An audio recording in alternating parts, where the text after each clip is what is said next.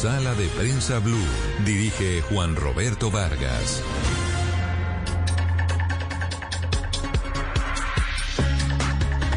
Es un gusto saludarlos, como siempre, como todos los domingos, en esta cita, esta cita infaltable con ustedes, nuestros queridos oyentes de Sala de Prensa Blue. Los estaremos acompañando hasta las 12 del mediodía. Doña Andreina, muy buenos días y, y bueno, ¿qué puede decir uno después de lo que ha pasado esta semana? Pues sí, la verdad que muy preocupada como está el resto del país con todo lo que hemos vivido durante esta semana y que nos da mucho, mucho para hablar, mucha tela que cortar, no solamente de lo que ha sucedido, sino lo que subyace detrás de toda, de toda esta explosión social, de alguna manera que se generó luego pues de, de este lamentable suceso del asesinato de Javier Ordóñez, que pues por supuesto conmocionó al país. Y que abrió una herida que ya estaba abierta antes de esta pandemia. Recordemos cuando murió Dylan Cruz, esto digamos es una continuación de esa, de esa, de, esa indignación social por el exceso de la policía y del otro lado, y el exceso de los vándalos que también hemos visto hacer y deshacer y por supuesto que nos llena de profunda tristeza. Y todo eso empaña, digamos, lo que desató eh, la muerte, el asesinato de Javier eh, pues desató toda una serie de, reacciones en cadena de las cuales vamos a hablar a continuación, no tanto para volver a, caer sobre lo mismo, si hay culpables, si no los hay, si eh, debe haber una reforma en la policía, seguramente hablaremos también de eso, si debe haber un tema de, manejo de protestas, de quién está detrás o no, seguramente también lo hablaremos, pero en este espacio, Andreina y oyentes, queremos aprovechar eh, los micrófonos de Blue Radio y de Sala de Prensa Blue para reflexionar sobre lo que no está bien para buscarle una salida. Eh, usted lo mencionaba, eh, pues lo más indignante y lo primero que desencadena todo esto, la, manera tan, tan cobarde y brutal como mataron a este señor, luego la, la cadena de, de acontecimientos terribles que ocurrieron en Bogotá y otras ciudades del país y que han ocurrido, pero también, repito, eh, el tema de la mezquindad política de unos y otros, de derecha y de izquierda, que en medio de esta situación no proponen sino incendian. Y eso sí hay que decirlo con esas palabras. Vamos a hablar con eh, personas que nos van a ayudar a compartir con nuestros oyentes esas reflexiones constructivas para, repito, no buscar culpables, pero sí tratar de plantear soluciones a todo esto que estamos viviendo, desde la academia, desde la prensa, desde diferentes eh, trincheras. Todas tratamos de que no tengan agenda, de que no tengan intereses políticos, porque ahí es donde empiezan los problemas. Uno de esos primeros invitados es don Pedro Vaca, amigo de esta casa y de, todas las casas periodísticas, hay que decirlo. Don Pedro es el director de la Fundación para la Libertad de Prensa, porque también se ha puesto a prueba este tema y obviamente uno que es fundamental, el tema de las redes sociales, la libre expresión, pero también el odio. Pedro, un gusto saludarte hoy domingo, muy buenos días. Muy buenos días, Juan Roberto. Muchas gracias por la invitación. Bueno, hablábamos esta semana, estamos haciendo como, como, lo, como lo hacen ustedes también en, este tanque de pensamiento y en esta Fundación para la Libertad de Prensa, reflexiones sobre todo lo que nos deja eh, este cúmulo, esta cadena de acontecimientos de los últimos días. Eh, para Pedro, eh, ¿qué lectura deja? No solo, repito, lo que ha ocurrido, sino la manera como el país lo ha conocido y un tema fundamental, el de las redes sociales, Pedro.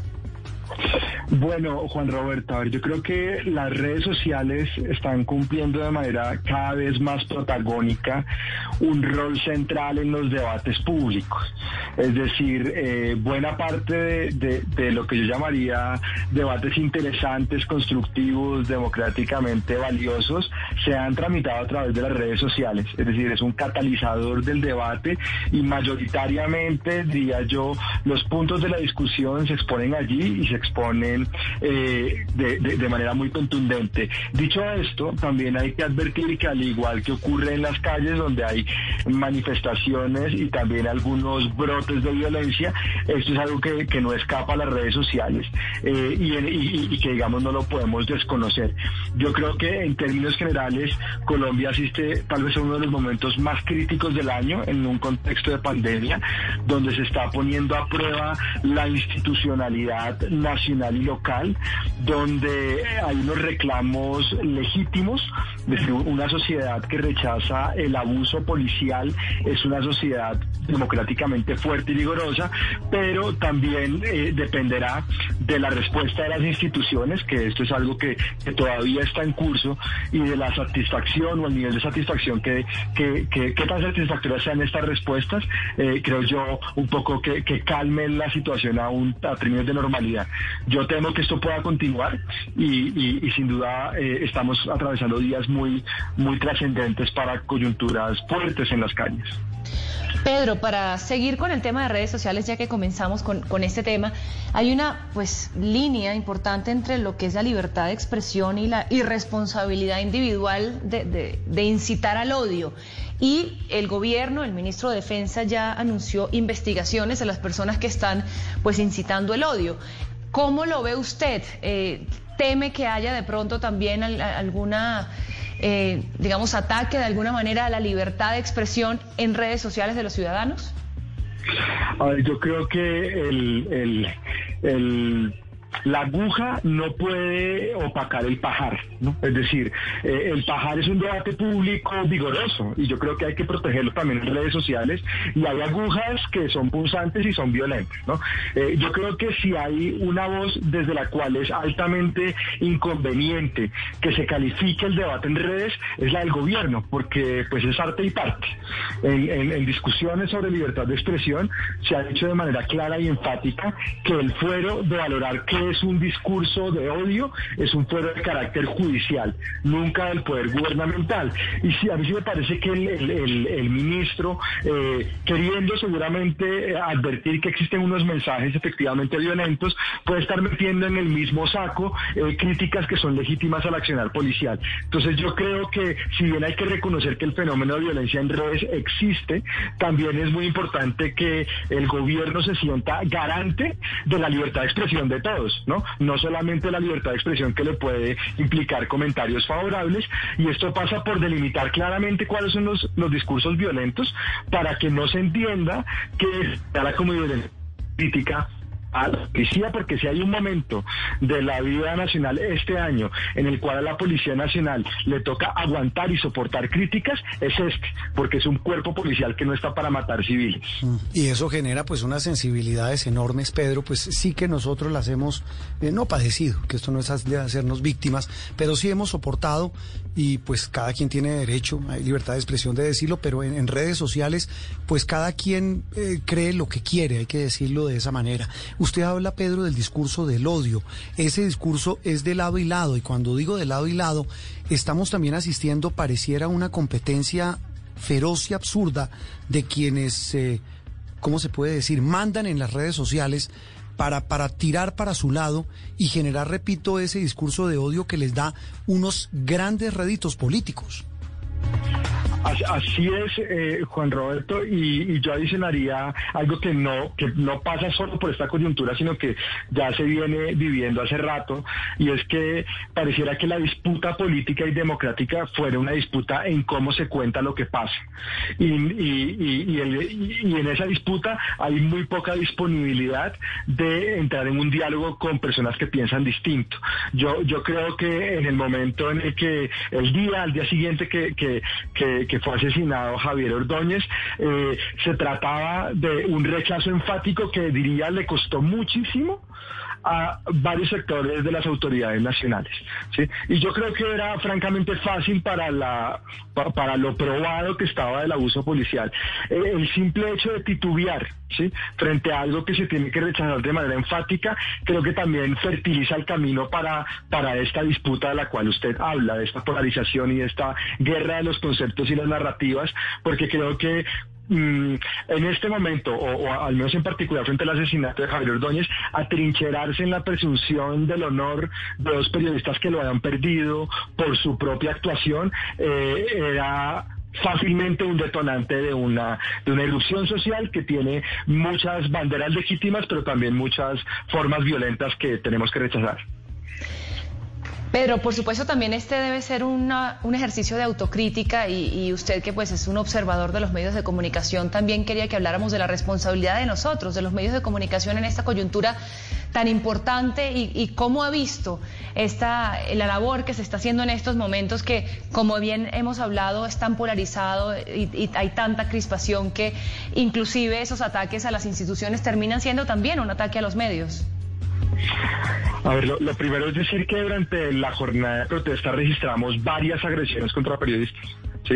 Eh, en su gran mayoría eh, perpetradas por la Policía Nacional, en otros casos por, por manifestantes.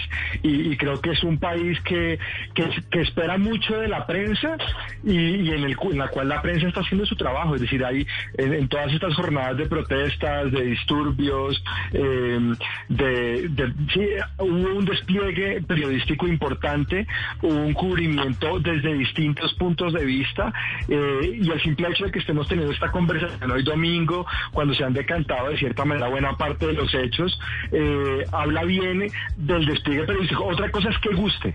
¿No? Y yo creo que eh, difícilmente no solo este, sino cualquier otro eh, tema que se vuelva álgido dentro de los dentro de las, los puntos de polarización va a dejar satisfechos del cubrimiento periodístico, pero yo particularmente siento que el país se ha enterado de lo que ha ocurrido, las reacciones se han compartido y hay distintas solamente posturas editoriales que hay que respetar.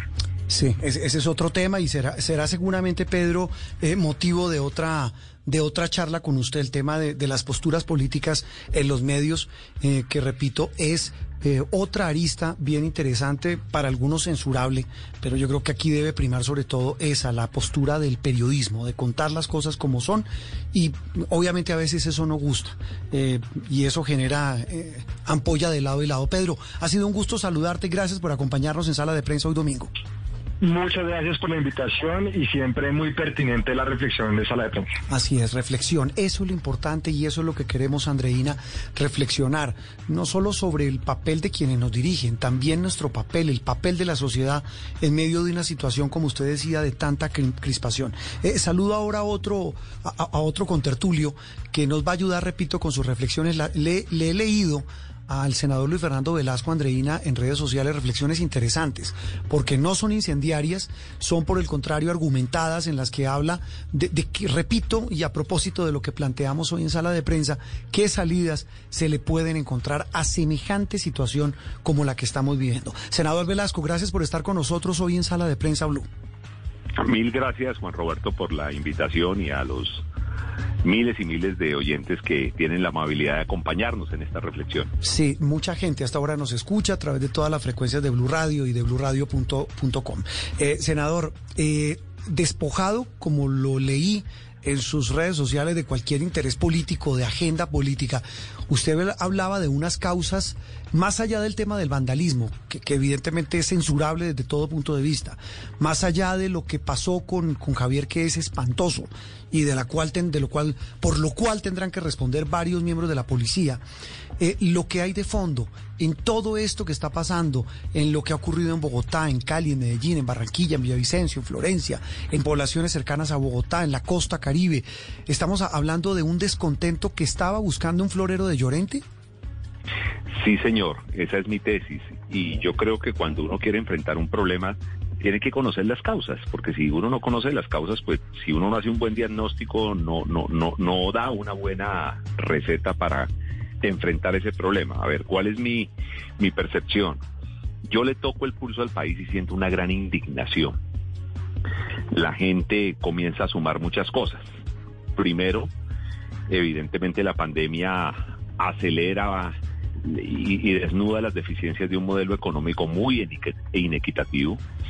Y en medio de la atención de la pandemia, mucha gente siente que no la han atendido, que el gobierno no fue lo suficientemente ágil y contundente para enfrentar los problemas que nos generan un crecimiento impresionante del desempleo, los negocios se acaban, los pequeños restaurantes, medianos, los negocios turísticos, mm, comerciales, bueno, de, todo tipo, profesionales liberales, etcétera. Y entonces ven todo esto y contrastan con algunas noticias, pues que, que, la gente las conoce y dicen, mire, hubo 1.4 billones para Bianca. Yo no voy a entrar al fondo de criticar si eso fue bueno o fue malo. Pero lo que digo es que la gente dice, ¿por qué para ellos sí, para nosotros no? ¿Por qué el gobierno hace un desencaje bancario de 9 billones de pesos y lo que hacen los banqueros en vez de tratar de meter esa plata y ayudarle a la gente con créditos a muy bajo interés, lo que hacen es repartirse dividendos y un solo banquero se queda con 3 billones de pesos de un cheque de, repartida de dividendos en abril de este año, en el peor momento de, o, en el, o en el crecimiento de la, de la pandemia. Segundo, un desempleo juvenil creciente de una, creciendo de una manera impresionantes. Es tal vez el sector poblacional más golpeado y esos mismos jóvenes son los que se quedaron sin plata o para pagar la matrícula de la universidad o para pagar el sostenimiento en las ciudades cuando estudian en ciudades distintas a las de su origen, que son la mayoría de muchachos de, este país. Eh, voltean a ver a sus líderes, y sus líderes a cambio de tratar de decir, mire, vamos a juntarnos, vamos a tratar de ponernos de acuerdo, esta es la salida, esta es la solución.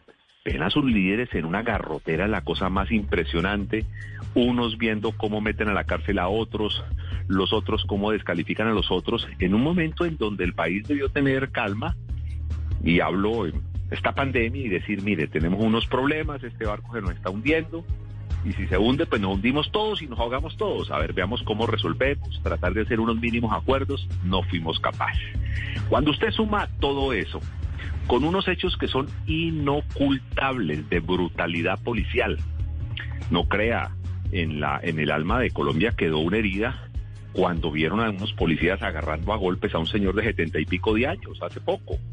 Y en el alma de la gente queda una herida cuando, cuando ven cosas que antes no se veían porque, porque no existían las redes, porque la gente no, no filmaba tan fácil con el celular, no porque no ocurriera, pues probablemente ocurría con menos frecuencia, pero ahora pues eso lo viralizan de una manera, entonces se comienza a sumar, a sumar, a sumar, y aparece esta barbaridad que le hicieron a Javier Ordóñez. O sea, uno no necesita ser investigador para saber que ese tipo lo mataron, lo mataron a golpe, lo mataron frente a su familia, lo remataron en el CAI, como ya todos nos estamos dando cuenta que, que, ocurrió. Pero es que eso desde la primera señales uno se da cuenta y encuentra, perdóneme si soy un poco brusco en el uso del lenguaje, pero encuentra la estupidez de un gobierno y especialmente de un ministro de Defensa que a cambio de salir inmediatamente, porque él desde el principio sabía que a ese abogado lo habían matado y lo habían matado unos señores que en mal momento usaron el uniforme respetable de la policía, porque realmente fueron unos asesinos, unos asesinos de la peor calaña que no deberían estar suspendidos sino capturados. Y sale ese ministro a tratar de dar explicaciones y a ponderar la actitud del general cuando la gente en la calle estaba siendo atacada de manera inmisericordia por la policía. Es que cuando mostremos todos los videos de cómo le disparaban a la gente, de cómo policías le pasaban las armas a civiles o se volteaban la chaqueta para que, para que no los identificaran y disparaban, pues eso va a ser muy delicado. Entonces el ministro debió reconocer ese problema. Lo que hizo hace un, lo que hizo el viernes en la tarde, debió hacerlo desde el mismo jueves.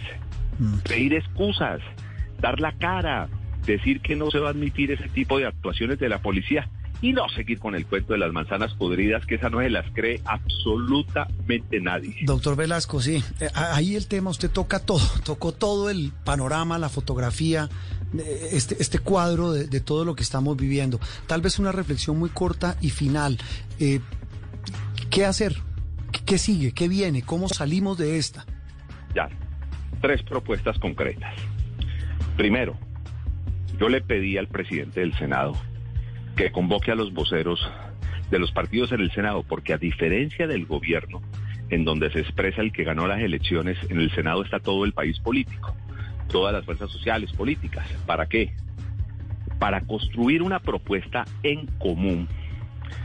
Primero, que rechace la brutalidad policial. Segundo, que rechace cualquier tipo de violencia, no solo la policial, sino la de algunos vándalos. Tercero, que se compromete en una profunda reforma a la policía.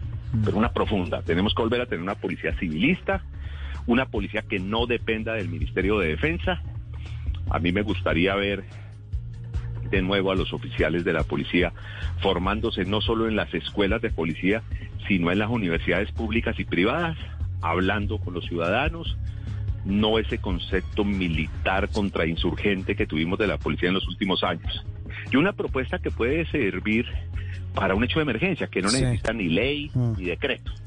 Pues mire, ese- político. ese es un Déjeme punto de dar- partido, la señor. última propuesta. Sí. La última propuesta es que en los CAI de policía se vuelva una especie de inspección de policía con presencia Mm. de funcionarios de la Secretaría de Gobierno y de las personerías de todos los municipios y distritos para que no solo hayan ahí denuncias de atracos, sino una relación más fluida con los ciudadanos, que la Mm, policía bueno. no sea una cosa militar por allá escondida. Bueno, si quedan CAIs, ¿no? Si, si los dejan en pie. Pues, pues senador Velasco, eh, mil gracias por, por ayudarnos a entender esta compleja realidad que estamos viviendo y repito, lo que queremos es construir eh, a base de reflexiones. Un abrazo y feliz resto de domingo. Mil gracias, lo mismo para todos. Luis Fernando Velasco, estamos en sala de prensa aquí en Blue Radio. En instante regresamos.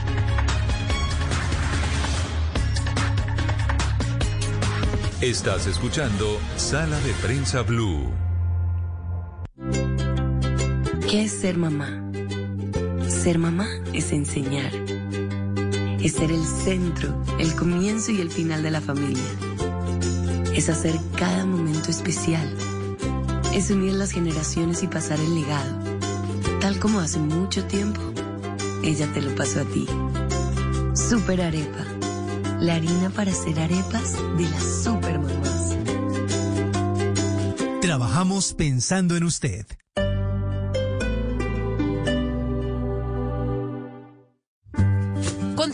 Con éxito la estrategia de la gobernación de Cundinamarca para reactivar la economía de los productores agrícolas del departamento que han vendido papa, frijol, panela, café y huevos a precios justos y mejores. Pero también este programa ha permitido que 2.000 familias vulnerables en Chía y 4.000 en Soacha recibieran mercados con los productos seleccionados de esta venta. Yo fui una de las beneficiarias para los mercados que dio la gobernación de Cundinamarca. Este programa me pareció excelente ya que benefició a muchas, a muchas familias que en realidad lo necesitaban, como, como en el caso mío. La gobernación de Cundinamarca seguirá adelantando estrategias que garanticen el pago justo a los productores y a las empresas rurales, eliminando la intermediación en la comercialización y ayudando a mitigar la crisis de la pandemia.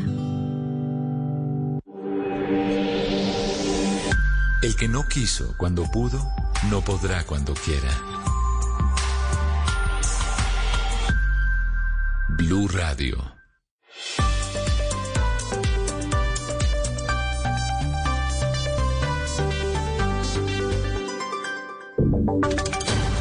Voces y sonidos de Colombia y el mundo en Blue Radio y bluradio.com, porque la verdad es de todos.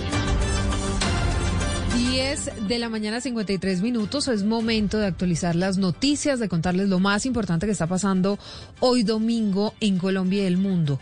Avanza a esta hora el evento de reconciliación ofrecido por la alcaldía de Bogotá después de la ola de violencia de los últimos días. La alcaldesa Claudia López pidió perdón e insistió en que la instrucción nunca fue hacer uso de armas de fuego. Marcela Peña, han pedido perdón a cada uno de los familiares de las víctimas. ¿Qué más está pasando allí en la Plaza de Bolívar? Pues está pasando que le ha dado condolencias uno a uno. Antes de llegar, pues les entregó un arreglo floral. Eh, ha dicho incluso, ha pedido perdón a María del Carmen Biuche y a su familia. Esta fue la mujer arrollada por el bus que fue robado del SITP durante los actos de vandalismo. También mencionó a todos los heridos, incluyendo los heridos de la Policía Nacional, y a ellos también les pidió perdón. Pero el centro de este evento 10 de la mañana, 53 minutos. Por supuesto que el centro de este evento, Marcela, son las víctimas, hace presencia la Iglesia Católica y se ve una imagen en la que no aparece el presidente Iván Duque. Lo que sí contamos aquí en Blue Radio fue que el mandatario envió como representantes a Miguel Ceballos, el comisionado de paz, y a Alicia Arango, la ministra del Interior. Pero quien no está, a pesar de la invitación de la alcaldía, pues es el presidente Duque Marcela.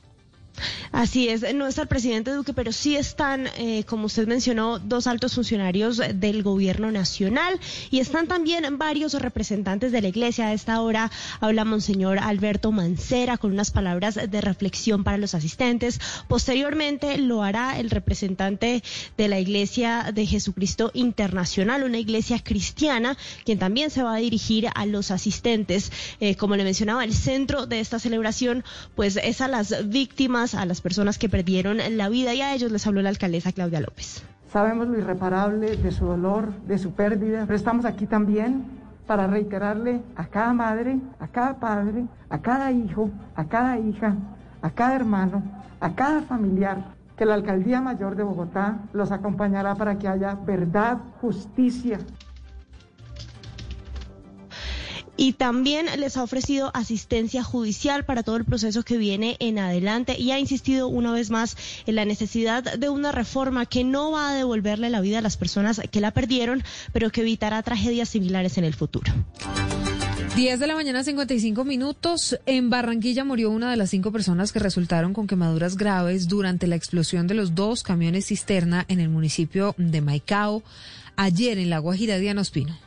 Se trata de un joven de 24 años que resultó con quemaduras de tercer grado en el 100% de su cuerpo. La víctima fue remitida este sábado a la clínica de la costa en Barranquilla, donde murió poco después. A este mismo centro asistencial fue remitido otra de las personas afectadas, quien también registra graves quemaduras. De acuerdo con Julio Murillo, subcomandante del cuerpo de bomberos del municipio de Maicao, en La Guajira, la explosión se presentó cuando al parecer estaban envasando el combustible en un una bodega localizada en el barrio Simón Mejía. En la primera formación que nos dan es dos carros cisternas, transportadores de, combustible, que habían explotado, al parecer porque estaban eh, reembasando combustibles en esa zona. Afortunadamente, pues estaba bastante alejado del sector del casco urbano. Autoridades adelantan la investigación sobre lo ocurrido.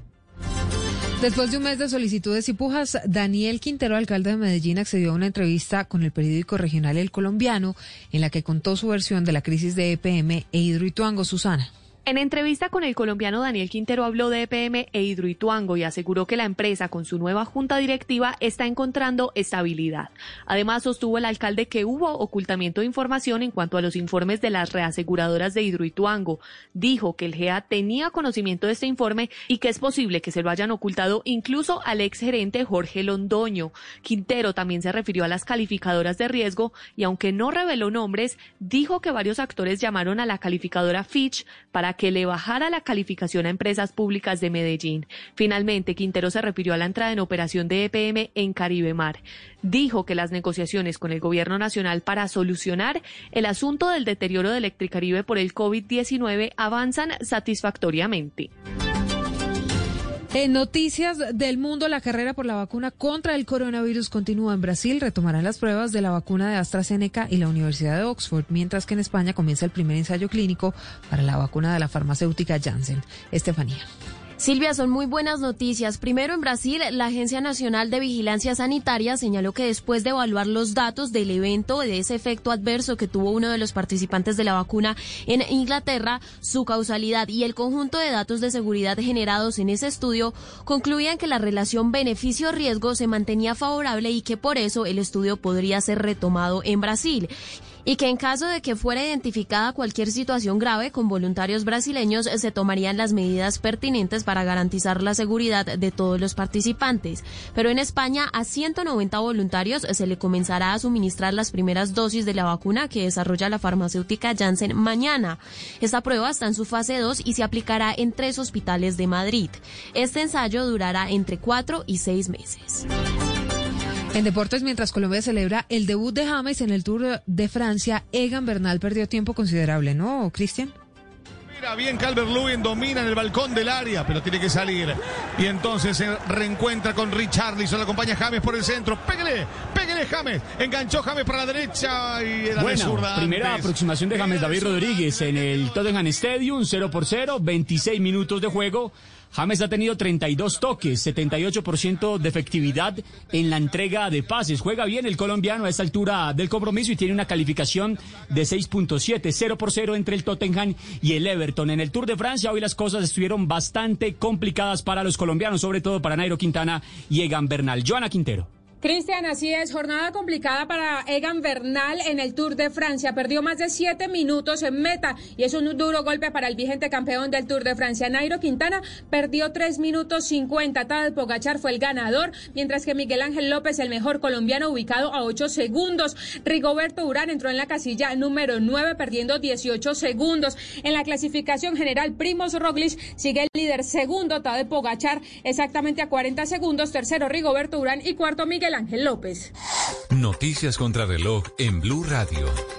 La noticia en desarrollo, Cuba tuvo 31 nuevos contagios de COVID-19, la cifra más baja en comparación con jornadas anteriores. En su mayoría, los casos están concentrados en La Habana, epicentro de la pandemia. Hablamos de la cifra, la multinacional estadounidense Citel, especialista en servicio al cliente, busca crear 2.000 nuevos empleos en Bogotá, Cali, Barranquilla, Medellín y Bucaramanga. Todo esto como parte del crecimiento de su operación en el país, informaron fuentes oficiales. Y estamos atentos, tres jugadores del Sporting de Portugal dieron positivo para coronavirus, informó el club que no da detalles sobre su identidad. Todo en noticias, 11 de la mañana en punto. Los detalles en blurradio.com y en Twitter en arroba blurradioco. Seguimos con sala de prensa.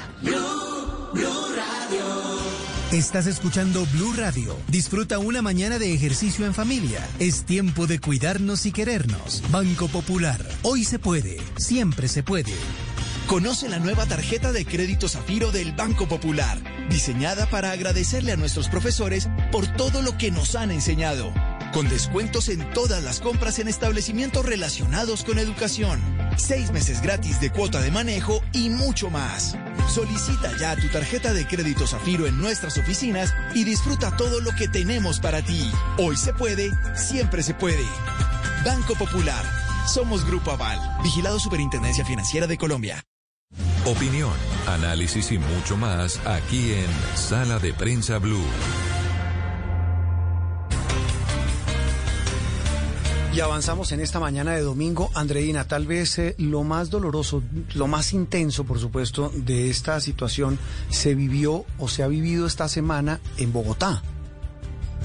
Sí, Bogotá de verdad que se ha convertido en un campo de batalla. Hemos visto, eh, como usted bien dijo, pues la destrucción además de, de, los bienes públicos, que también es, es, lamentable porque es, una, es un tema que afecta a todos. Además, las pérdidas humanas, por supuesto, son lo más importante. Eh, la cantidad de heridos, no solamente civiles, sino también policías, porque creo que eso también hay que ponerlo sobre la mesa, pero el, daño que se ha hecho pues, a la estructura de, de, de la, la, de los servicios públicos, a Transmilenio, también es un daño terrible, o sea, 15 mil millones de pesos solo en transporte público era el balance que escuchábamos a final de semana. Ya en este punto pues no sabemos exactamente cuánto es, pero lo cierto es que en un momento de crisis, de pandemia, como bien eh, decía ahora el senador Velasco, que la economía está golpeada, esto es un golpe además a la moral de la ciudad y del país. Una, una ciudad y un país que en su gran mayoría lo que quieren es recuperarse eh, económicamente, socialmente, familiarmente, después de, de, ni siquiera terminada, porque no ha acabado la pandemia, pero tratando de levantar la cabeza. El veedor distrital es el exministro Guillermo Rivera. Exministro, un gusto saludarlo y gracias por acompañarnos hoy domingo en Sala de Prensa Blue. Juan Roberto, un gusto saludarlo a usted, a sus compañeros de trabajo y por supuesto a los oyentes. Muchas gracias por la invitación. No, usted por atendernos hoy domingo. Mire, doctor Guillermo, estamos eh, haciendo reflexiones con personas de todos los, eh, no, digo aspectos políticos, porque el tema no es político. El tema es más de, país, de nación, de sociedad. Eh, vi, visto todo lo que usted ha, ha logrado determinar a través de la veeduría, hoy, entre comillas, un poco más reposado, decantando lo que ha ocurrido. Eh, lo que queda claro, nos dicen muchas personas, es que pareciera que a las autoridades les, les ha quedado grande eh, enfrentar una situación tan caótica y tan difícil como la que vivimos en estos días. Sin duda es una situación muy difícil, pero, pero déjeme, yo le hago dos comentarios a modo de reflexión antes de entrar en materia. Sí, señor. Recuerde usted que justo antes de que empezara la emergencia sanitaria, el país estaba viviendo, y sobre todo Bogotá, momentos muy convulsionados de protesta social que daban cuenta de una enorme inconformidad de los ciudadanos. Eh, claro, esas eh, expresiones de inconformidad en las calles se tuvieron que suspender por cuenta del confinamiento al que nos vimos abocados todos los ciudadanos. Pero lo que me queda a mí absolutamente claro es que ese descontento sigue vigente, que bastó un hecho, desde luego gravísimo, como eh, el homicidio eh, del que fue objeto el abogado Javier Ordóñez por cuenta de unos uniformados de la policía, eh, para desatar nuevamente esta inconformidad. Me parece que, en eso no, no, no podemos eh, soslayarlo. Es decir, hay una inconformidad enorme de los ciudadanos, en especial con la institución de la Policía Nacional, y creo que eso es lo que se está observando en las calles. Claro, eh, esto se ve desbordado. Eh, me parece que la mayor responsabilidad corre por cuenta del gobierno nacional porque es el directo responsable de la policía. Esta mañana eh, algún medio de comunicación aclaraba y precisaba que en materia operacional los eh, mandatarios locales no tienen ningún tipo de injerencia en la Policía Nacional. Los mandatarios locales pueden decretar toque de queda, pueden conversar con la policía, coordinar algunas acciones, pero en materia operacional la policía actúa conforme sus protocolos, conforme sus jerarquías internas eh, y claramente me parece que aquí lo que está quedando en evidencia es una ausencia de control de la policía, eh, que claramente hay abusos por doquier, denuncias de abuso, eh, y, lo que realmente está también reflejando esta situación es que se necesita una nueva policía. Yo diría que más que reformas, lo que se necesita es una nueva policía. No sé si Juan Roberto recuerda que el movimiento estudiantil por la séptima papeleta, o mejor, la séptima papeleta lo que decía es que eh, si uno estaba o no de acuerdo en convocar al pueblo para reformar la constitución de 1886. Y luego de elegidos los constituyentes decidieron no reformarla, sino hacer una nueva. Yo diría que las reformas a la policía tienen que conducir a una nueva institución, ni siquiera reformas, porque es una institución que en los últimos años y sobre todo en los últimos meses ha perdido una enorme legitimidad al punto de que hay ciudadanos que le tienen miedo a la policía no respeto ni ven en el policía un aliado, un garante de sus derechos, sino eh, una persona que les provoca temor. Y eso es muy grave en una democracia. Doctor Guillermo Rivera, ¿y de, cuáles son las falencias, digamos, que tiene este cuerpo? ¿Qué tipo de policía necesitamos? ¿Es un, es un tema de formación, de los procesos de incorporación? O sea, ¿qué hacer para modificar y volver a esta policía una policía moderna, la policía que necesitamos hoy después de un acuerdo de paz y en un país que es distinto al país eh, que teníamos pues antes del acuerdo, un, país que estaba pues en guerra y no es que ahora ya no lo estemos, sin embargo, digamos una policía que esté más adecuada a esta conflictividad civil. Bueno, lo, primero que hay que decir es que la policía que necesitamos es una policía ejemplar en el respeto a los derechos humanos. Si, si a mí me preguntan cómo me imagino una nueva policía, me la imagino como una policía en cuyo uniforme exista un letrero en, letras mayúsculas que diga yo respeto los derechos humanos. Y que un ciudadano cuando vea a un policía tenga la tranquilidad y la certeza de que tiene al lado a una persona que respeta los derechos humanos, que no va a ser, no va a cometer ninguna conducta que viole o afecte los derechos humanos, que le dé toda la tranquilidad al ciudadano. Para lograr ese tipo de policía, pues hay que hacer varias reformas. La primera de ellas es que los criterios de selección sean muy rigurosos. A mí me parece que la policía en gran medida en los últimos años se ha convertido en una especie de bolsa de empleo. Digamos que una persona que no tenga en la vida la posibilidad de desarrollarse laboralmente en cualquier otro oficio, pues observa o advierte en la policía una institución a la cual puede ingresar con relativa facilidad. Lo segundo es que la formación en la policía tiene que cambiar. Creo que la policía tiene que concentrarse fundamentalmente en una formación para el respeto a los derechos humanos. Casi que yo diría que tienen que salir de las escuelas de policía unos defensores de derechos humanos. Eh, y esta palabra defensor de derechos humanos muchas veces es asociada con sectores alternativos o con sectores de izquierda eh, y seguramente muchos dirán, ah, no, este eh, señor... ¿Quiere, quiere mamertizar la policía? Sí, sí quiere, quiere mamertizar la policía. No, todo lo contrario. Yo creo que el relato de los derechos humanos es un relato universal, es un relato de las democracias contemporáneas y el policía debería ser un defensor de derechos humanos con uniforme. Sí. Finalmente, sí.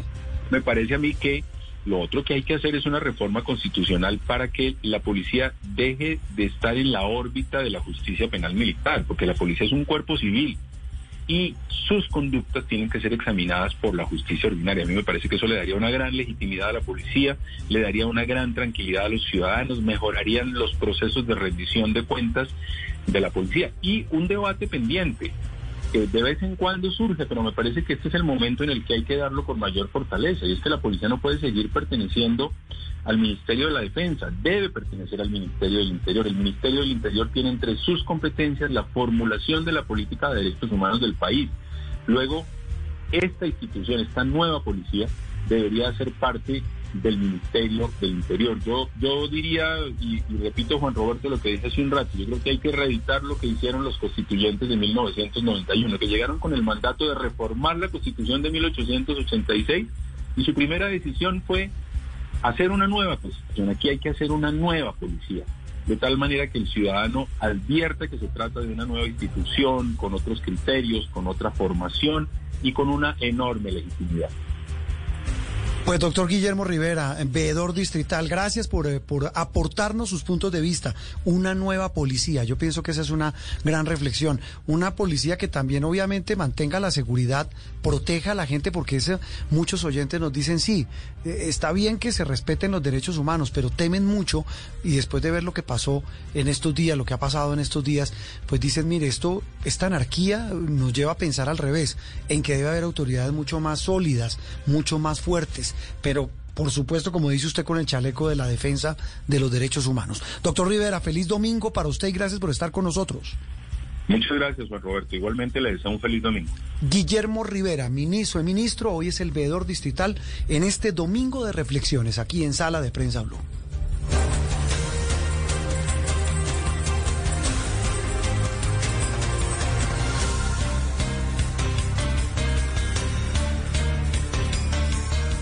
Esto es Sala de Prensa Blue.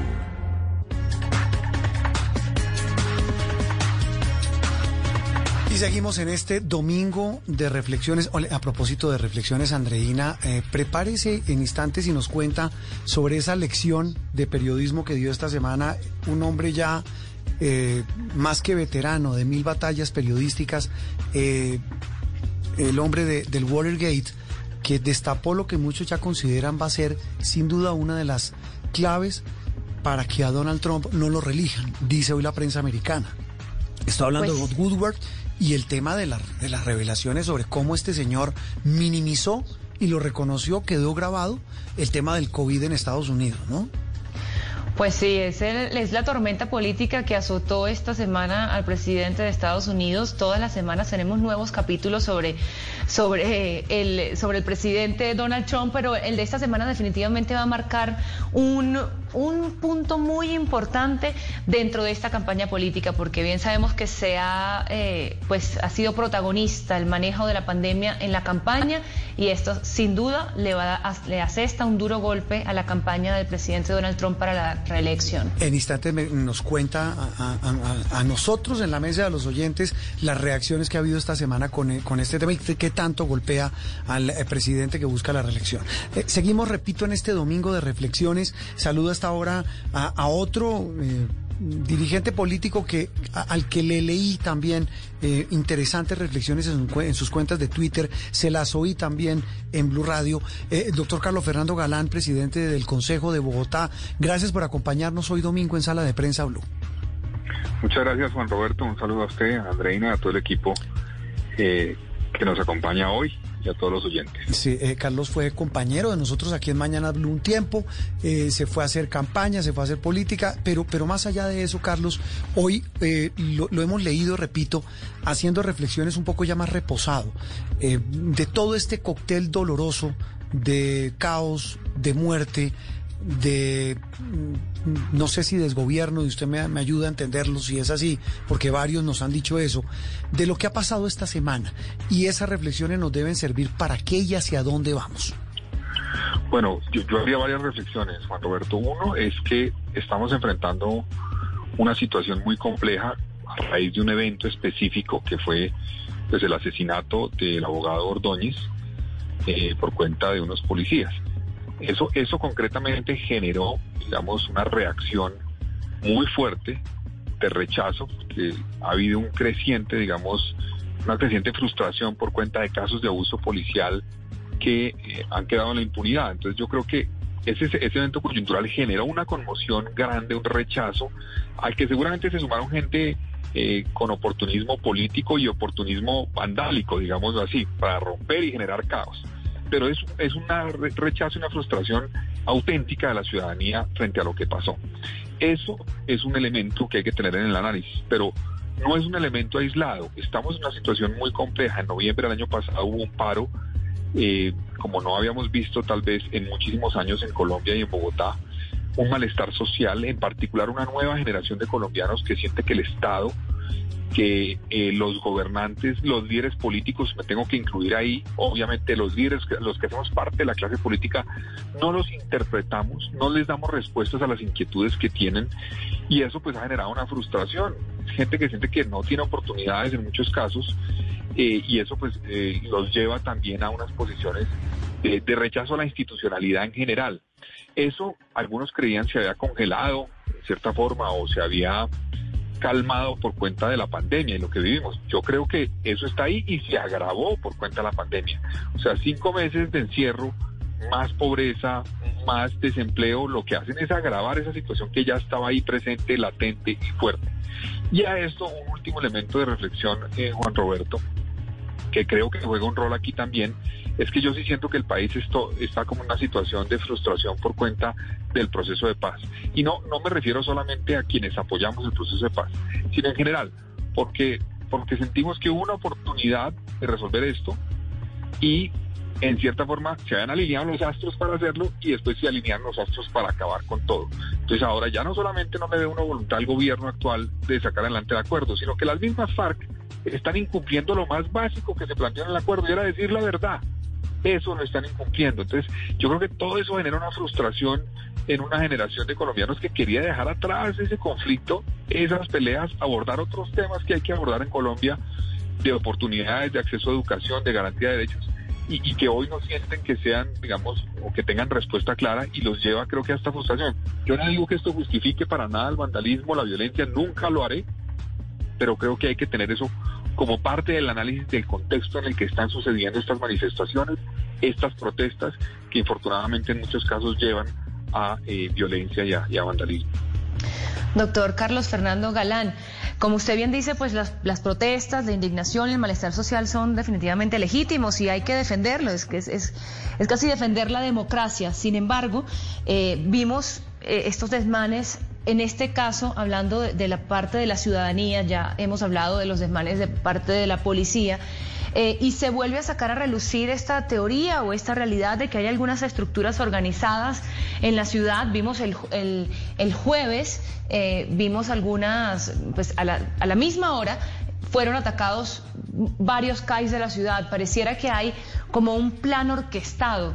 Esto ¿Esto es así? ¿Qué se sabe de, eso aquí en la ciudad? Pues Sandrina, yo, yo creo que pues, yo no tengo elementos sino los que han dado las autoridades para, para saber si efectivamente se ha aprovechado por parte de algún grupo ilegal esta situación. No, no, no tengo elementos para decirlo, pero creo que sería un error pensar que digamos la principal motivación que ha llevado a que eso suceda sea esa, ese digamos eh, esa promoción o, acompañamiento o aporte o, empuje, digamos, a esos grupos ilegales. ¿Por qué lo digo? Porque es que pues en, todas partes del mundo ha habido graves protestas con desmanes muy graves por cuenta de situaciones como la que vivimos. Esa imagen de que vimos del, del eh, abogado Ordóñez, que además no vimos la del CAI, que es mucho peor que ustedes hoy revelaron, ayer revelaron, y es, y es una imagen dramática de, de abuso policial, pues en Estados Unidos se vio algo muy parecido y allá pues quemaron el centro de varias ciudades. Entonces no, uno no puede decir tampoco que eso fue promovido por alguna, digamos, grupo organizado. Entonces yo sí creo que aquí se aprovechan de eso, pero no nos debemos quedar en eso, debemos entender que aquí hay una problemática más de fondo, más grave, que lleva a que esto esté sucediendo, que lleva a que eventualmente tengamos que abordarla. O sea, y ahí hay un llamado importante al, al nuevo liderazgo que necesita el país. Yo sí he visto, les confieso, una diferencia grande en el liderazgo que han demostrado en este momento el presidente de la República por una parte y la alcaldesa de Bogotá por otra parte. Les confieso que yo siento que el presidente lo percibo desconectado de la realidad, como que no es capaz de conectarse con lo que siente la ciudadanía. Eh, por ejemplo, su respuesta inicial a esto cuando salió a decir que había que reconocer la gallardía de los comandantes en un día donde la gente estaba esperando era que se pusiera del lado de las víctimas, fue una equivocación. No digo que lo haya hecho de mala fe, pero fue una equivocación.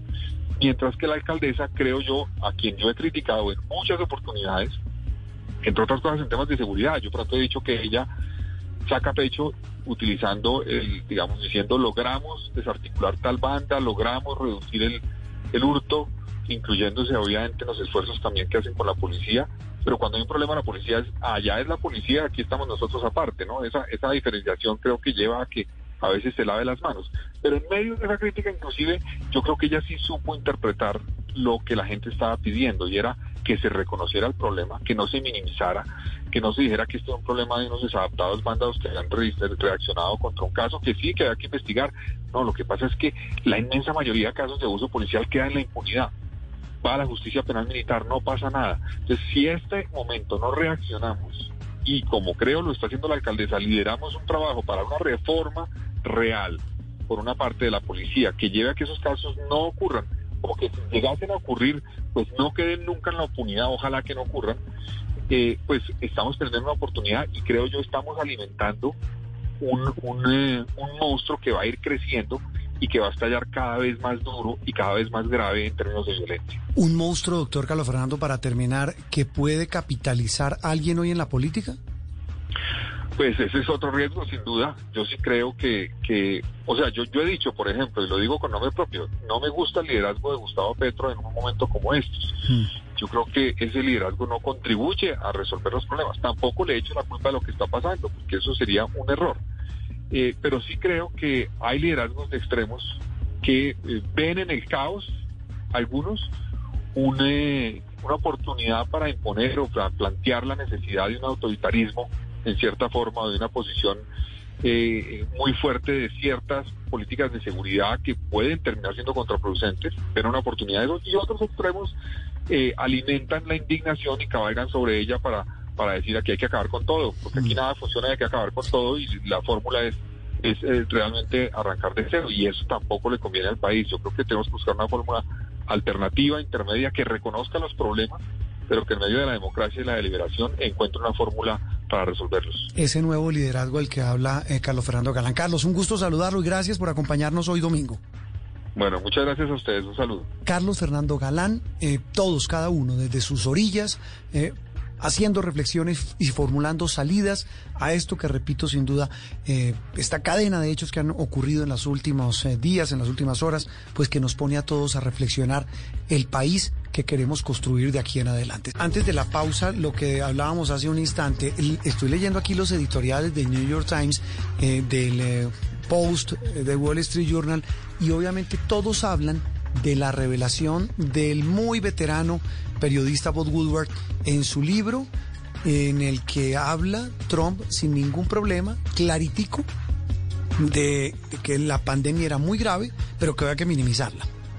Fueron 18 entrevistas las que este decano del periodismo de los Estados Unidos le hizo al presidente Donald Trump para su libro Furia y en las que, y, varias de ellas pues fueron reveladas y las que más impresión causaron en la sociedad norteamericana, por supuesto, fue estas que usted comenta de eh, cuando el presidente Donald Trump le dice que hace entender que tiene claridad absoluta de la peligrosidad del coronavirus, diciendo va por el aire, esto es peor que cuando es por el tacto, sencillamente respiras y ya lo, y ya lo tienes, esto es muy peligroso.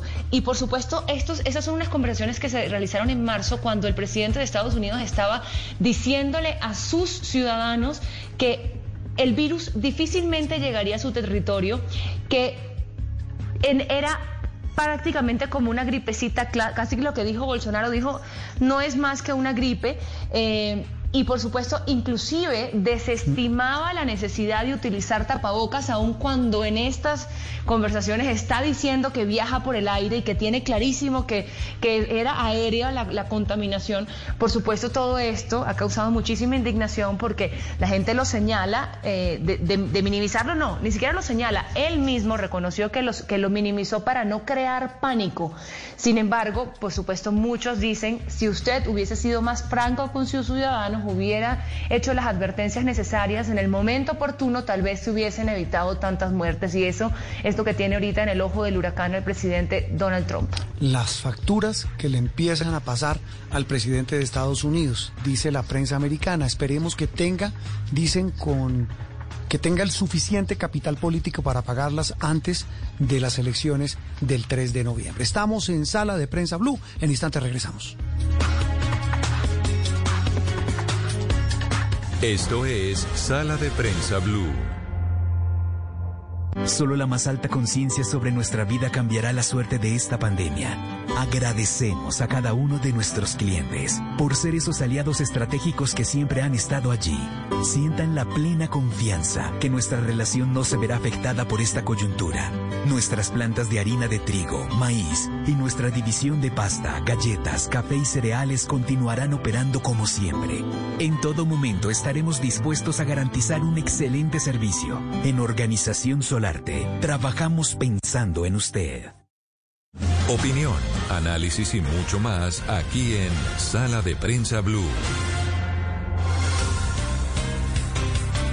Avanzamos en esta mañana de domingo. Andreina, oiga, el otro tema terrible en Estados Unidos y que ha copado, tal vez es el, con el humo y las llamas eh, se, ha opacado la campaña política del tema de la pandemia, los incendios espantosos eh, en buena parte del sector, esto es el occidente de los Estados Unidos, la costa oeste. Sí, de verdad que dicen que están, son, todos los años se dice que se está rompiendo récord con los incendios, lo cual es terrible, quiere decir que cada año es peor, pero este año en efecto eh, son más de 800 mil hectáreas eh, quemadas en los estados de California, de Oregon, y está tremendo, están incontenibles y de verdad hemos visto miles de personas evacuadas, ya van varios muertos eh, y la situación pues no parece estar conteniéndose por ahora y mm. mucho tiene que ver inclusive con la responsabilidad. Parece mentira que escuchábamos esta semana. ¿Qué los provoca? Sí, bueno, los incendios en Estados Unidos por lo general tienen diferentes, eh, eh, esos incendios tienen diferentes causas. Eh, hay uno en particular que fue este año causado por una fiesta de estas que hacen de revelación del sexo de un bebé y resulta que lanzan pues fuegos pirotécnicos y se, se, provocó, uno de los incendios se provocó por eso.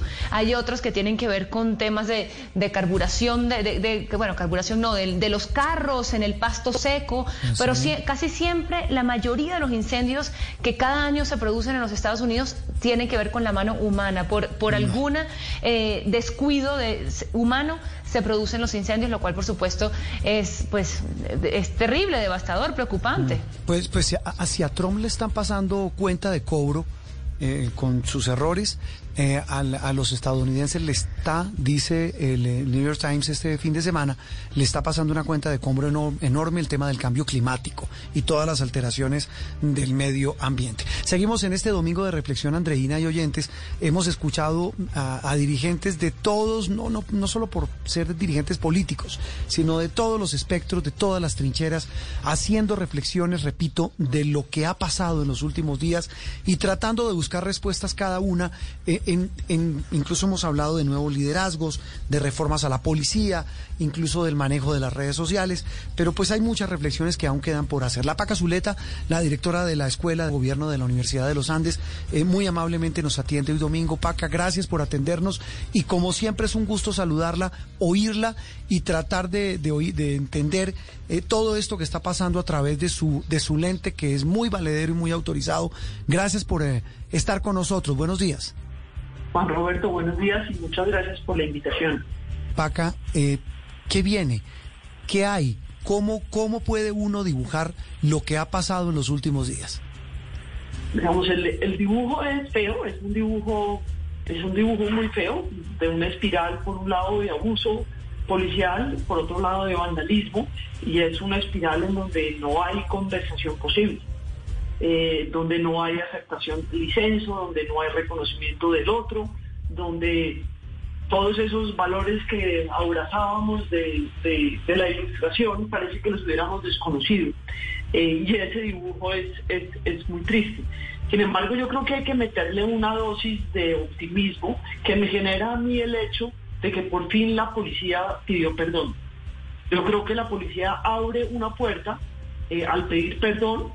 Yo asumo que pedir perdón es eh, reconocer que alguien falló, que falló de manera gravísima porque hay muertes, pero que con esa asunción de responsabilidad y con esa y con esas disculpas está diciendo eh, soy capaz de ser autocrítico y soy capaz de moverme para construir confianza eh, y reconstruir estas digamos con- reconstruir la relación insisto en la pintura es horrible esta es como una lucecita chiquita que yo creo que hay que aprovechar. La pintura es horrible porque, porque tenemos esa espiral, de un lado abuso de poder y del otro lado vandalismo, eh, y además unas intervenciones de nuestros líderes políticos eh, también muy aburridas, eh, con un discurso de amigo-enemigo, de buenos y malos, que no nos ayuda a construir sociedad y a aceptar que somos diferentes y que en esa diferencia tenemos que construir eh, un espacio común en donde respetamos la vida y las libertades. Paca, ciertamente eh, pedir perdón, pues un, un tema, el Estado y la policía es algo inédito y creo que es un primer paso muy importante. Sin embargo, la, la gente en general pide justicia eh, y muchos de estos casos, recordábamos el caso de Dylan Cruz, eh, que pasó a la justicia penal militar y, y- y tantas otras pues quedan en un limbo que, que hace que la gente siga con este descontento. ¿Qué hacer en ese, en ese aspecto? Yo, ese es un punto muy importante porque la gente no solamente necesita eh, el reconocimiento de responsabilidades y la autocrítica, la gente también necesita eh, que las instituciones funcionen. Y para que las instituciones funcionen necesitamos que produzcan resultados. Y los resultados son no solamente eh, buscar una policía que lo que haga sea proteger los derechos de los ciudadanos, sino un aparato judicial que- que produzca resultados eh, y unas autoridades que, pues, que cuiden las libertades de los, de los individuos. Y, yo creo que la reflexión es, es bien importante y además viene, yo de esto me he vuelto un poco eh, insistente, pero es que no se nos puede olvidar lo que pasó en el año 2019. A nosotros no se nos puede ayudar, olvidar las manifestaciones generalizadas de descontento eh, que quedaron interrumpidas por la pandemia. En la pandemia nos encerramos y en el momento en que, en que la gente sale a la calle pasa lo que pasa. Entonces, eh, es una avalancha muy difícil de, de manejar, un contexto muy difícil con una situación económica muy deteriorada, eh, con, con una sensación de que las libertades individuales se han visto eh, restringidas sin entender muy bien por qué y para qué. Y todo ese ambiente eh, enrarece las condiciones y, no, no justifica de ninguna manera ningún acto vandálico, eh, pero sí genera un, un ambiente muy difícil y muy complicado en donde, en donde en juego tenemos muchísimo. Eh, y, digamos, a mí me asusta el hablar de reformas y reformas constantemente, Primero hay que estar seguros de que las instituciones tienen y las personas que las dirigen tienen la voluntad política para hacer la mirada juiciosa de qué es lo que hay que modificar y modificar. Porque si no vamos a terminar haciendo comisiones y comisiones para hacer reformas que nunca, que nunca se producen o si se producen nunca se implementan. Eh, empaca. Y el tema, eh, eh, digamos, la válvula de escape eh, puede hacer, como usted dice, y, comparto plenamente con usted su primera reflexión, de que por algo se empieza con, lo que hizo el ministro de Defensa de pedir perdón, eh, porque yo realmente lo había visto cuando al Estado colombiano lo obligaba una sentencia judicial de la Corte Interamericana de Derechos Humanos o, una decisión del Consejo de Estado, pero nunca ni siquiera antes de una decisión previa de capturas o de, o de esclarecimiento total de un crimen. Pero además de eso, la reforma a la, a la policía se convierten en esa válvula de escape o cómo hacemos más para tratar de entender ese descontento popular, el que dice usted que se había dormido por cuenta de la pandemia? Yo creo que eh, eh, eh, exactamente se había dormido, está ahí. Y el problema es que con la pandemia se agudiza, porque es que la situación, la mejora de las condiciones de vida de las personas es evidente, lo que hace que su, descontento sea, sea mayor de acuerdo, yo creo que esa es una ventana de oportunidad que ojalá, ojalá aprovechemos, esa, esa, ese pedido de disculpas. Pero ese pedido de disculpas tiene que estar acompañado de, entonces, cuáles son los autocontroles que hay que, que hay que, que eh, incluir en los procesos y procedimientos de la policía, para que no haya que pedir disculpas cada vez que tengamos un problema de estos. Em, qué reflexión tenemos que hacer desde el punto de vista de esos procesos y procedimientos. Yo, yo no sé si hay que hacer reformas distintas. Hay, hay gente que dice que hay que llevar la policía al Ministerio del Interior, hay otros que dicen que no, que debe quedarse en el Ministerio de Defensa. Yo no sé, yo digamos, ese no es mi fuerte, pero lo que sí hay que hacer es estudiar ese tema con cuidado. Y no es estudiarlo nosotros aquí en un domingo por la mañana. Lo tiene que estudiar el Senado de la República, la Comisión Primera y la Cámara de Representantes y el Ministerio de Defensa y la misma policía que tiene una cantidad de gente muy buena y muy capaz y, los académicos que estudian estos, estos temas. Yo recuerdo en el año 2002 que hubo una, una iniciativa de estudiar el modelo francés de policía. Yo no sé en qué quedó eso, eh, insisto, eso no es uno de mis fuertes, pero yo creo que lo que tiene que hacer el país es estudiar opciones eh, con juicio para mejorar sus procedimientos eh, y para construir confianza en las instituciones y sobre todo una institución tan importante como de la policía. Y tal vez una cosa final, en ese cóctel y en esa foto, como dice usted, en, esa, en ese dibujo tan feo, eh, tal vez se resalta un color horrible y es el aprovechamiento político de unos y otros. Prácticamente que esto ha servido para catapultar la campaña presidencial del año 2022. Cosa tan triste, cosa tan triste.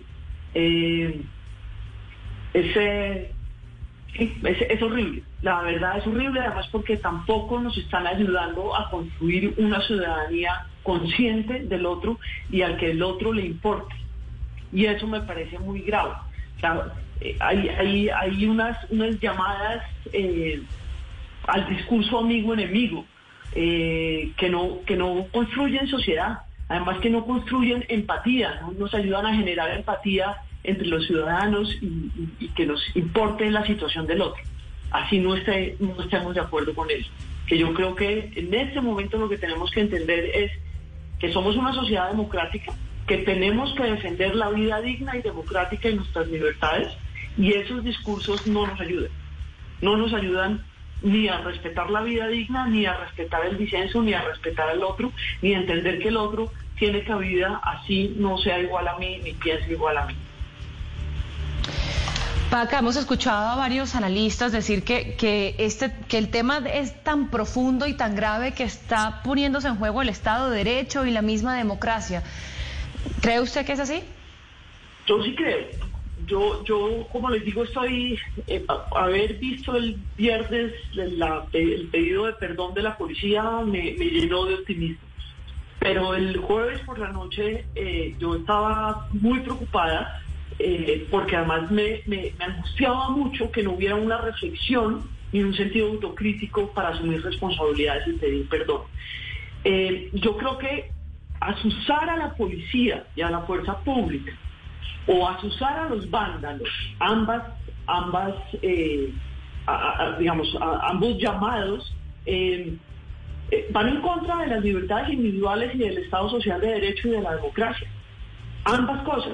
Llamar a la fuerza, al abuso de la fuerza, siempre va en contra de la democracia. Siempre va en contra de que la fuerza es una fuerza legítima que solamente actúa frente a ciertas condiciones establecidas, además un blanco y un negro, y que la fuerza está más bien es para defender las libertades de las personas. Y resolver que los vándalos lo hacen bien es lo mismo, es acabar los derechos de la sociedad y de los individuos.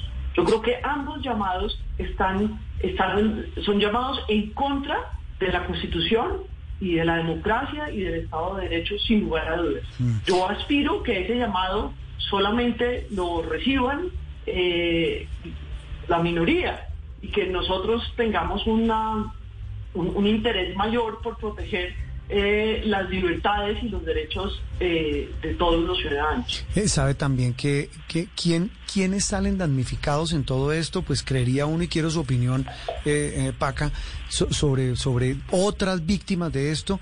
En ese descontento, el, el, grueso de quienes sufren esas, o, o más bien padecen y reflejan esas inconformidades son nuestros jóvenes.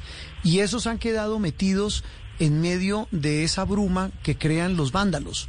Cuando estamos hablando de un inconformismo en donde el grueso de personas que las que sufren y que, y que, y que reflejan ese descontento son nuestros jóvenes que no tienen oportunidades, que no tienen trabajo y que hacen parte, repito, de esa crisis enorme en que se ha sumido al país y a la sociedad en general atizada por esa pandemia. Eso sí genera también mucha tristeza.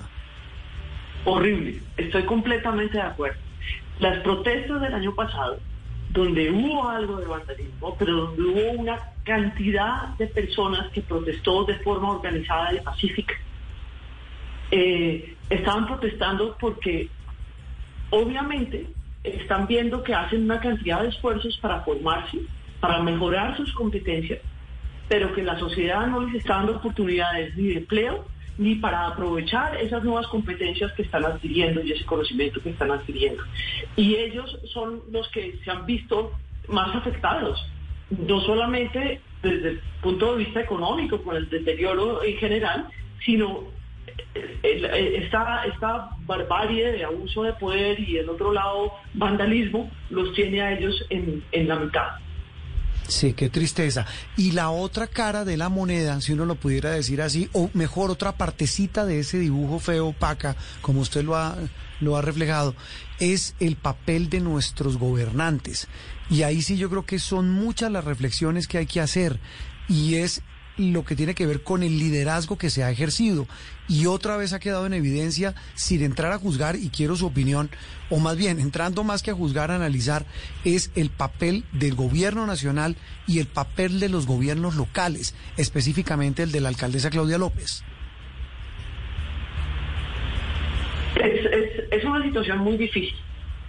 Yo realmente pienso la, dificultad del, presidente y de los alcaldes y alcaldesas y de las gobernadoras y gobernadores de este país y de todos los países del mundo es muy grande. estas personas hicieron unas campañas políticas, hicieron una serie de, planes y programas y acabaron interrumpidos por la pandemia. Y eso es una, esa es una situación muy difícil. Esa es una situación muy difícil en donde sin lugar a dudas, su forma de liderazgo y su liderazgo se ha visto afectado. Eh, hay unos que han sabido eh, manejar mejor las cosas, otros peor, pero yo creo que todos, en todos ha habido una afectación muy, muy, muy grande. Adicionalmente, esta circunstancia hace que haya que, haya que reaccionar rápidamente. Yo, yo no he oído al presidente, debo, debo confesar. Oí al ministro de Defensa, y oí al ministro de Defensa eh, hablando del discurso de buenos y malos y amigos y enemigos. Y eso me parece muy preocupante. Eso me parece tan importante que el viernes la policía haya pedido disculpas.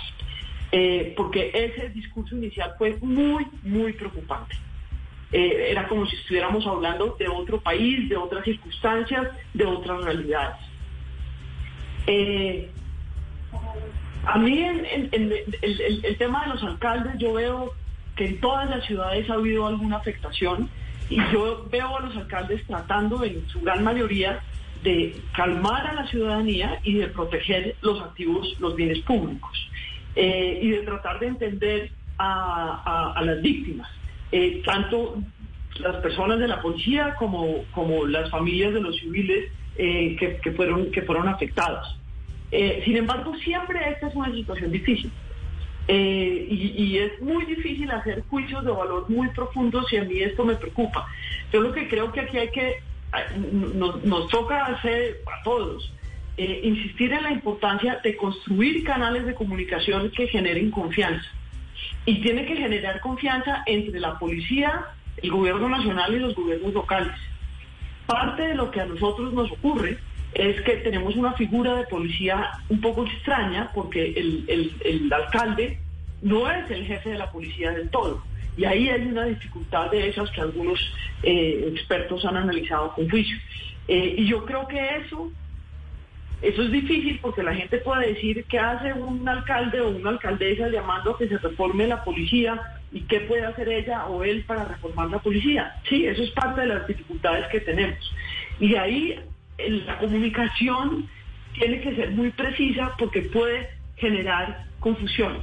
Puede generar confusiones como este alcalde o esta alcaldesa se está lavando las manos. No, tiene que explicar corto y tranquilo diciéndole, señores gobierno nacional, señores policías, sentémonos a mirar cómo podemos trabajar conjuntamente en esto el dibujo que nos hace Paca Zuleta de todo esto que ha pasado. Bueno, nos queda también eh, una frasecita pequeña, es que se me acaba el tiempo, pero quisiera oírlo porque usted, usted lo ha mencionado, Paca, el tema de las redes sociales. Para unos, para otros, pues representan un canal de, libertad de expresión, un canal de, expresión válido, valedero, pero para otros, para otros una trinchera de odio espantosa. Quiero, quiero conocer su opinión muy rápida ya para terminar. es, es la verdad es algo que yo todavía no entiendo muy bien. Eh,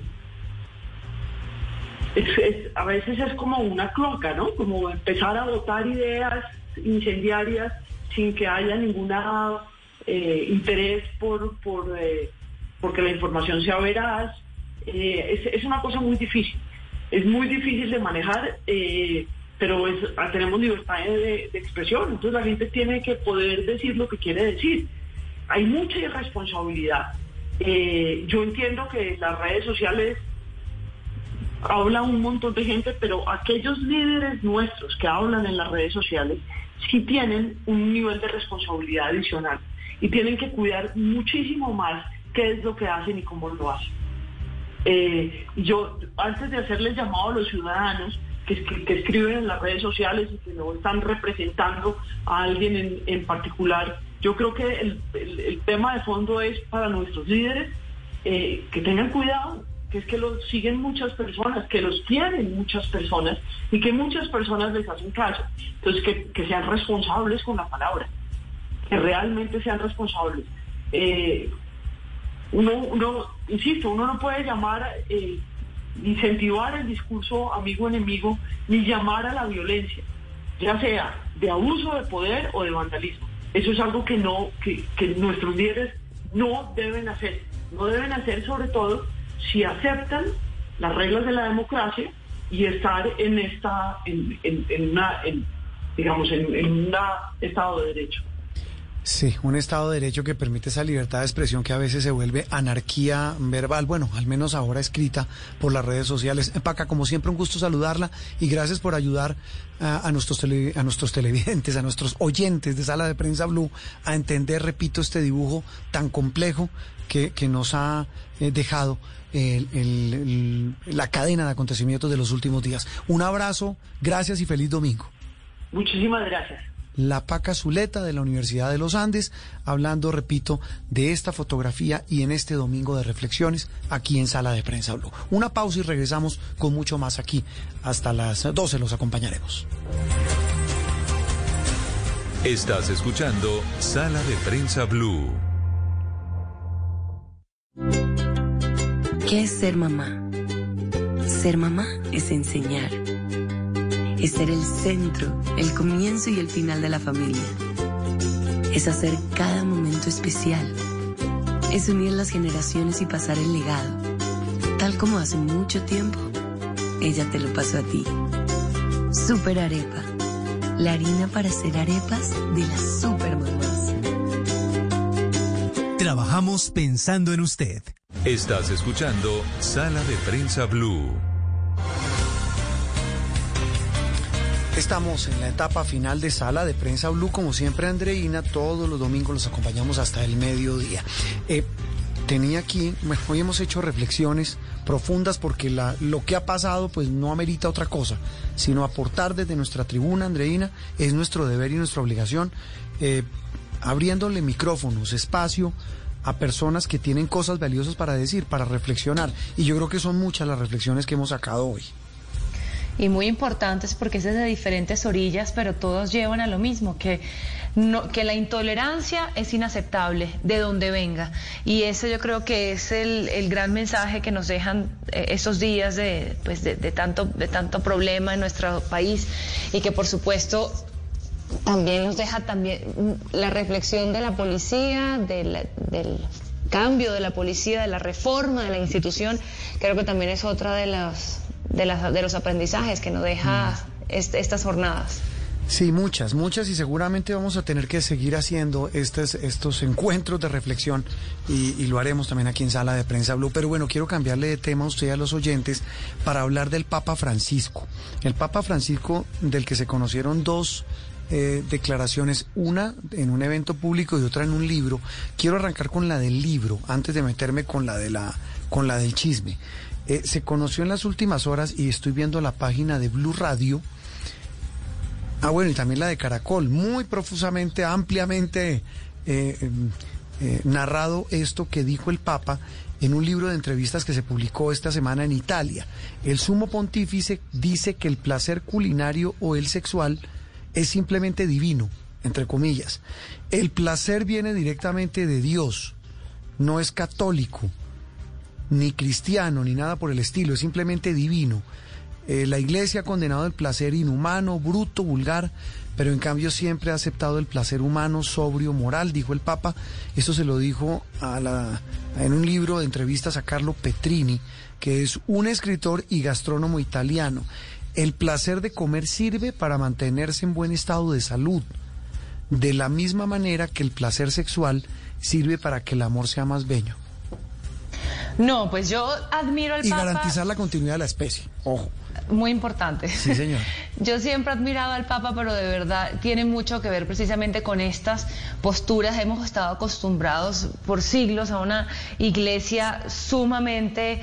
Eh, eh, eh, pues conservadora en esos temas y definitivamente alejándose de la misma condición humana. Entendemos, por supuesto, que el placer es parte de nuestra, de lo que nos hace precisamente seres humanos. Por eso es que me encanta este Papa y, por supuesto, estas declaraciones han de echar eh, mm. sal a una herida importante en la Iglesia Católica, porque pues desde que él llegó hay una hay unas divisiones tremendas en esta institución, precisamente por esas posturas que para algunos son demasiado demasiado atrevidas por parte del pontífice, pero yo creo que son más bien más, mucho más modernas y, por eso se le dice, pues el gran mm. modernizador de la Iglesia Católica en nuestros tiempos. Dice que se opone categóricamente a una, moralidad beata, que rechaza la noción de placer como ha sucedido en la historia de la Iglesia Católica porque asegura Francisco es una mala interpretación del mensaje cristiano.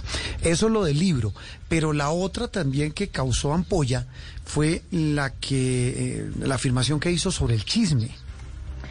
Pues el, el Papa varias veces ha hablado del chisme, eh, varias veces ha condenado esta conducta también muy humana. Eh, en esta oportunidad eh, se atrevió a compararlo inclusive con la pandemia. Dijo que el chisme era una plaga aún peor que en la pandemia. Dijo que era la peste más fea. Y bueno, por supuesto, nos deja siempre muchas reflexiones el Papa Francisco porque eh, yo le digo, yo creo que, que, tire la primera piedra el que no disfruta de alguna manera y en algún sentido el chisme. Yo creo que es, es inherente a nuestra condición. Entonces, bueno, el Papa Francisco volvió otra vez a criticar esta práctica. ¿Qué tan nocivo es el chisme? ¿Qué tan común es y qué tanto hace parte de nuestra vida? La doctora Tatiana Barreto es psicóloga clínica de la Universidad de La Sabana, es eh, magíster en psicología clínica y de familia y especialista en bioética. Eh, doctora Barreto, un gusto que nos acompañe hoy en Sala de Prensa Blue. Juan Roberto, el gusto es mío. Muy buen día para todos, para Andreina y pues, para todos los oyentes. ¿Qué tan chismoso es el ser humano, doctora Barreto? Todos tenemos esa, esa condición porque por definición eh, pues es, es, dar una noticia verdadera o falsa, ¿no? Es todo comentario que generalmente pues pretende indisponer a las personas o murmurar alguna cosa de otra persona. Así que no podríamos vernos libres ninguno en términos de que eh, alguna vez hemos murmurado y murmuramos muy seguido porque además de eso tiene una función social ese rumor. Lo que pasa que también hay que diferenciar es eh, cuando tiene, digamos, eh, un efecto de aprendizaje social eh, y cuando, en cambio, pues daña ¿no? al otro, perjudica en, en, la expresión misma. ¿Por qué ocurre el chisme? Es decir, es algo, usted dice, todos en la vida, algunos más que otros y otros muchísimo más que otros, pues les encanta el chisme. Pero, pero ¿qué tanto el ser humano es proclive a, meterse en estos temas y, en los chismes, en, en, propagarlos, en recibirlos y en, eh, en hacer parte de, de, eso que el Papa considera una plaga. Claro, y la considera en el sentido que él, él afirma, ¿no? Cuando eh, leemos, eh, digamos, al pie de la letra lo que él menciona, dice y recuerda que definitivamente uno de los, de los mandamientos es no mentir y no haremos falsos testimonios. Y desde ahí es donde se convierte en negativo el, el, el hacer el rumor o murmurar del otro. Pero en sí mismo es una forma de comunicación. Todos nosotros nos comunicamos con información que generalmente es, es verdadera, muchos sí falsa y eso es, ese es el punto eh, negativo. Pero la mayor parte del, de todo el tiempo estamos eh, dando información. Que, ¿Por qué? Porque nos preocupamos por la vida del otro, porque queremos saber de la vida del otro, porque a veces ese tipo de información nos es más útil darla, somos más hábiles para transmitir de pronto esos reportes, ¿no? Esas, esos comentarios. Eh, y además de eso, porque el chisme tiene un público. Sí, entonces tiene unos seguidores, entonces a quién no le gusta cuando de pronto alguien dice, y les tengo un, pero un chisme. Entonces sin querer nosotros de una vez volteamos a mirar para saber, ¿no? Y ahí dice uno, o sea, porque chismoso entonces es solamente el que lo transmite o también aquel que se interesa por escucharlo. Y ahí, se, pues claro, es una forma de comunicación, pues a quien no le gusta. Y uno pregunta, uno pregunta porque evidentemente además de eso hace parte de la curiosidad. Uno está interesado. Ahora, ¿qué hace uno con esa información? Pues también empieza a ser, ¿no? corresponsable de eso que yo emito o de eso que yo escucho y cómo eh, también lo puedo yo... Eh, frenar, ¿no? Y puedo cambiar la versión, no puedo corregirla, porque creo que en eso sí, ahí es donde viene la inteligencia, ¿no? Se dice que, que el manejo de ese rumor, de ese, de ese chisme, de esa información, que yo de pronto en este momento no sé si es falsa o verdadera, tengo que darme la tarea precisamente de, de darle esa, ese equilibrio y poder entender lo que está pasando, de retroalimentar sobre lo que escucho eh, a sentir o negar que ya es lo que hace parte de quien está también escuchando, ¿no? La información que le están dando. Doctora Tatiana, bueno, usted habló que el chisme también pues tiene sus peligros, por supuesto, no solamente puede destruir la reputación de una persona, sino inclusive hemos visto ejemplos de que induce a, agresiones físicas contra alguna persona, cuando se, se riegan rumores falsos de pronto que una persona eh, hizo algo, tal o cual cosa contra, contra un menor de edad. Hemos visto en la sociedad cuando eso termina siendo a veces fatal y, y muchas veces... Eh, sin, sin, sentido, porque era solo un rumor. Sin embargo, eh, el rumor, el chisme, no solamente daña a la persona de la que se habla, sino también al que, al que hace el chisme, al que, al que vive del chisme. ¿Cómo una persona, en qué momento el chisme es dañino para quien es chismoso? Para quien es chismoso cuando eso puede incluso traerle una desventaja a él, ¿no? O sea, hay gente que realmente va detrás de la persona que ha iniciado el rumor y puede correr riesgo hasta su vida, ¿no? O sea, cuántas veces, pues finalmente hay alguien que está tan eh, molesto y herido por la situación que sucedió que puede eh, por eso venir y agredir al otro es nocivo cuando ya se convierte, porque tendríamos que ver también si esa tendencia a decir lo que no es tiene algo eh, y mucho de patológico, que es lo que también se llama la, mentira patológica. Eh, hace daño cuando pues destruye, no puedes destruir relaciones, porque finalmente, ¿quién quiere vivir con una persona que está basando su vida en, en, rumores y además de eso en, en a veces darlos por ciertos y tratar de porque ahí hay un hilo conductor y es que quiero eh, definitivamente desacreditar al otro. Entonces voy a quedarme solo. Si la pregunta es cuál es el daño que hace para la persona ser chismoso. Finalmente puedo yo tener algunas veces un público que sigue lo que yo estoy contando y otras veces me deja como en esa posición de mejor nos aislamos, ¿cierto? Nos retiramos de esta persona porque no queremos hacer parte, ¿no? Y yo creo que lo hemos oído en algunas familias cuando uno dice, no, con fulanita sí mejor no hablemos, ¿no? Entonces puede ser que también termine la persona estando sola, eh, aislada porque no van a querer las personas están cerca en la medida en que consideran que en algún momento también pueden eh, seguir siendo de alguna manera víctimas de esto. Mm. Y por eso creo que lo que el Papa dice tiene toda la razón, ¿no? Sí. Puede llegar a ser una plaga que, que, lo, que lo termina uno contagiando y de un clima negativo. Sí. ¿Cómo, cómo hace uno, eh, doctora Tatiana, para... Eh, no contaminarse con el tema, con los chismes. Y se lo digo porque son pan de cada día.